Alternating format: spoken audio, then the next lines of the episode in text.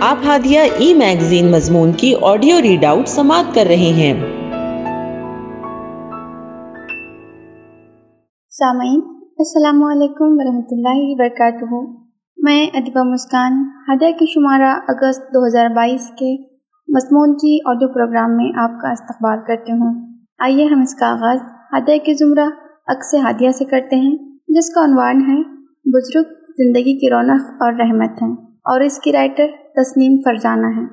بڑھاپا زندگی کا وہ دور ہے جب انسان اپنے ماضی کی طرف نگاہ کر کے اپنے آپ سے پوچھتا ہے کہ میں نے کیا کھویا اور کیا پایا۔ عام طور پر یہ خیال پایا جاتا ہے کہ انسان کی اصل زندگی چالیس سال کے بعد ہی شروع ہوتی ہے، لیکن یہ کہنا بھی مناسب ہوگا کہ وہ اس عمر میں جوانی سے بڑھاپے کی جانب قدم بڑھا رہا ہوتا ہے۔ بڑھاپے کی عمر جاننے کے لیے لوگوں میں کیے گئے تحقیقی سروے سے یہ بات سامنے آئی ہے کہ چالیس سال آٹھ ماہ وہ عمر ہے جب لوگ اپنے آپ کو جوان کہنا بند کر دیتے ہیں۔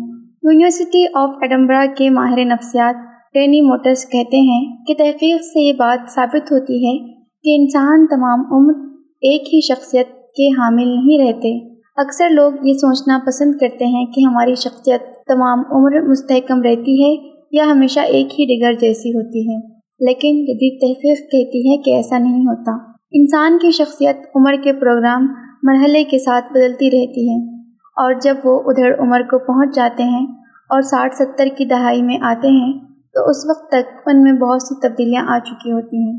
ان کا رویہ پہلے کی بنسبت بہت مختلف ہو جاتا ہے۔ جو اس بات کی نشاندہی کرتا ہے کہ بڑھاپے کی عمر سے پایا جانے والا تأثر ہمیشہ ایک سا نہیں رہتا۔ بلکہ عمر کے ہر دور میں رائے تبدیل ہوتی رہتی ہے۔ بڑھتی عمر کے ساتھ لوگ اپنے آپ کو جسمانی زوال اور بگاڑ سے نمٹنے کے قابل بنانے کے لیے کچھ نہ کچھ سیکھتے رہتے ہیں۔ اس عمل کے دوران ان کی شخصیت میں بتدریج تبدیلیوں کے بہت سے حیران کن نتائج اور فائدے بھی حاصل ہوتے ہیں۔ بڑھاپا بھی زندگی کا ایک مرحلہ ہے اور دیگر مراحل حیات کی طرح اس کا اپنا بھی امیج ہوتا ہے۔ اپنی ہی فضا اور حدت، اپنی خوشیاں اور ضروریات ہوتی ہیں۔ نوجوانی کی طرح اس عمر میں بھی چند فرائض ہوتے ہیں جو انسان کے وجود کو مقصدیت دیتے ہیں۔ عمر کا یہ مرحلہ بھی اتنا ہی خوبصورت اور کارآمد ہے جتنا جوان ہونا۔ اس کو کیسے گزارا جائے؟ یہ سیکھنا اتنا ہی اہم عمل ہے، جیسے دوسرے کوئی اور کارآمد کام۔ بشرط یہ کہ اسے زندگی کی مجموعی تقدیس اور مقصدیت کے احترام کے ساتھ تکمیل کو پہنچایا جائے۔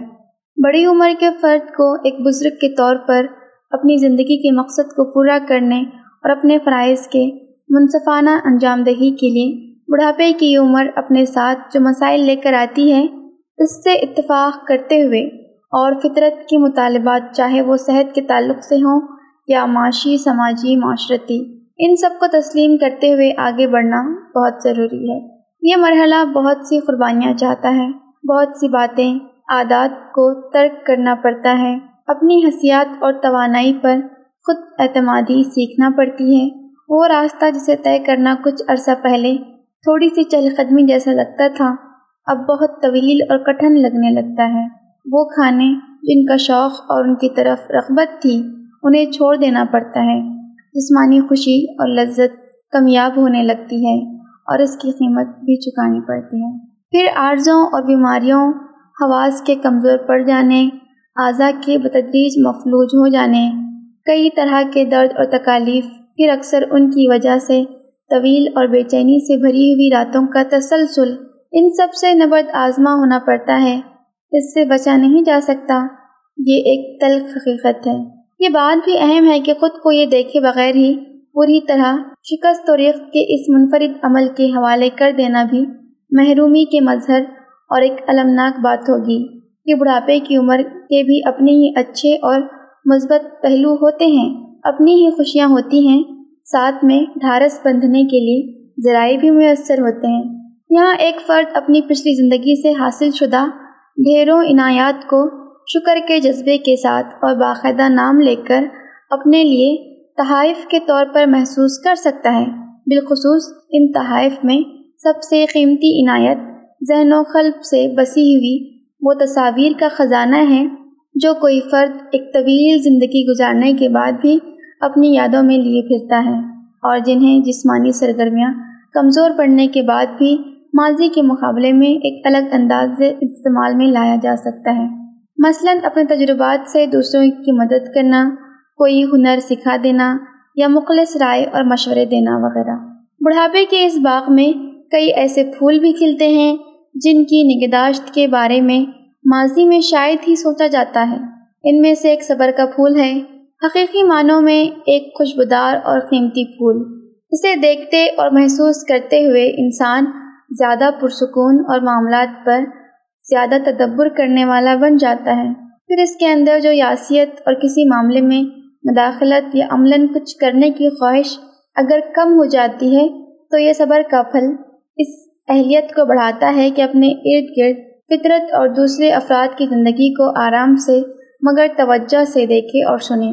اور اس کی اہلیت کی وجہ سے وہ کسی تنقید کے بغیر اور ہر بار ایک حیران کن تنوع کے ساتھ زندگی کو اپنے قریب سے گزرنے دیتا ہے۔ اور کبھی کبھی اس متنوع زندگی میں شامل بھی ہو جاتا ہے۔ کبھی خاموش تعصف کے ساتھ، کبھی مسکرا کر، کبھی کھل کر ہنستے ہوئے، تو کبھی مزاحیہ انداز میں۔ ریسرچ بتاتی ہے کہ اس عمر میں ایثار کا جذبہ پیدا ہوتا ہے اور انسان قابل اعتماد شخصیت بن جاتے ہیں۔ قوت ارادی بڑھ جاتی ہے، بہتر حص مزاح پیدا ہوتی ہے۔ ان باتوں کی وجہ سے زیادہ عمر کے لوگ اپنے جذبات پر بہتر طریقے سے قابو پانے کی صلاحیت رکھتے ہیں۔ کسی بھی طور سے یہ کئی چیزوں کو جینے والا مجموعہ ہے اور اس بات کی طرف اشارہ کرتا ہے کہ بزرگ افراد کے بارے میں جو ایک روایتی تاثر پایا جاتا ہے کہ وہ بد مزاج چڑچڑے ہوتے ہیں، اس پر نظر ثانی کی ضرورت محسوس ہوتی ہے۔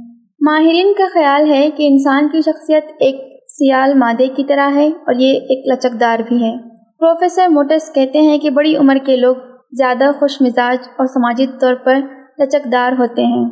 وہ اپنی توقعات اور معاشرتی تقاضوں کے مابین توازن قائم رکھنے کی بہتر صلاحیت پیدا کر لیتے ہیں۔ اس کی چند مثالیں۔ ڈاکٹر خالد سہیل، جو ایک ماہر نفسیات ہیں، وہ اپنے مضمون کیا بڑھاپا آپ کی زندگی کا سنہرا دور ہے؟ میں اپنے بزرگ دوست عبدالغفور چودھری کے بارے میں لکھتے ہیں کہ چودھری صاحب کی پر مزاح، شگفتہ اور سدا بہار شخصیت کو دیکھ کر، جو چھیاسی برس کی عمر میں بھی ہمیشہ مسکراتے اور خدمت خلق کے میدان میں سرگرم رہتے ہیں، مجھے وہ سب سینئر سٹیزنس یاد آتے ہیں۔ جو تھری ڈی کا شکار ہیں۔ میں چودھری صاحب کو خوش قسمت انسان سمجھتا ہوں، جنہوں نے سوشل ورک کی اعلیٰ تعلیم بیرونی یونیورسٹیوں سے حاصل کرنے کے لیے معاشرے میں مقام پیدا کیا۔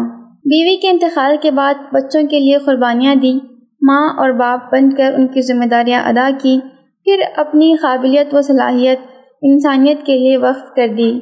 عوام کے لیے وہ خدمات سر انجام دی ہیں، جو ان کی وفات کے بعد بھی ان کے صدقے جاریہ بن کر قائم و دائم رہیں گے۔ ان سے انسپائر ہو کر دوسرے لوگوں نے بھی فلاح عامہ کے کام کیے۔ مجھے اس بات پر حیرانی ہوتی ہے کہ چودھری صاحب چھیاسی کی عمر میں بھی چھیالیس کے دکھائی دیتے ہیں، کیونکہ ان کا جسم بوڑھا، صحیح، دل جوان اور امنگ بھرا ہے۔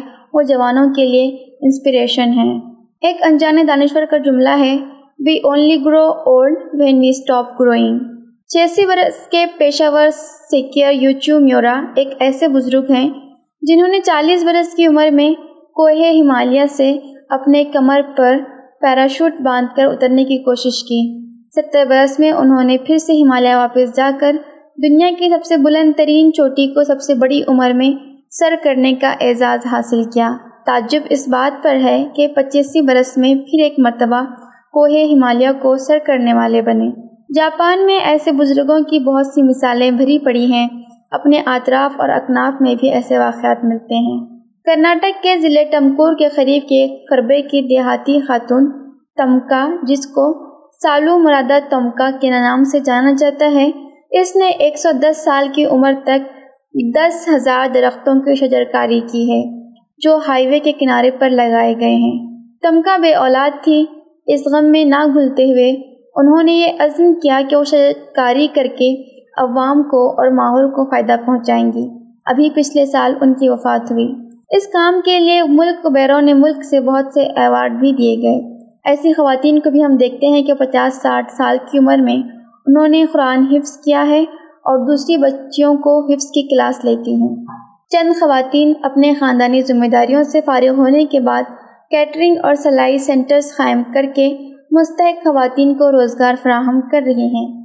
ایک پولیس آفیسر کی اہلیہ اپنے اسکول کی ملازمت سے سبکدوش ہونے کے بعد جھوپڑ پٹی کے خواتین کی انجمن بنا کر ان کو گھریلو ملازمت کے لیے باقاعدہ شناختی کارڈ وغیرہ بنوا کر ضرورت مند گھروں میں بھیجتی ہیں اور ان کے چھوٹے بچوں کے لیے ڈے کیئر بھی چلاتی ہیں۔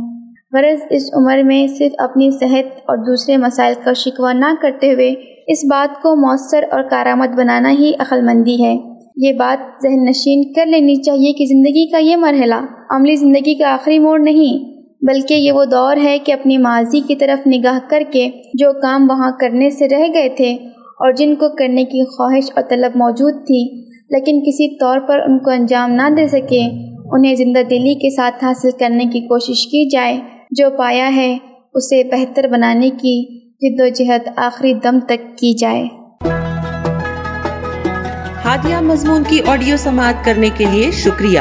امید ہے کہ آپ کو پسند آیا ہوگا۔ ہمیں آپ کے مشورے کا انتظار رہے گا۔ اپنا مشورہ، تبصرہ اور مضامین editor at Hadiya dot in پر ارسال کریں۔ اور ہادیہ ای میگزین کے مضامین کو پڑھنے کے لیے website W W W dot Hadiya dot in subscribe کریں۔ انشاءاللہ، ہم اگلے ہادیہ ای میگزین کے شمارے سے دلچسپ مضامین کی آڈیو لے کر حاضر ہوں گے۔ تب تک کے لیے اجازت۔ اللہ حافظ۔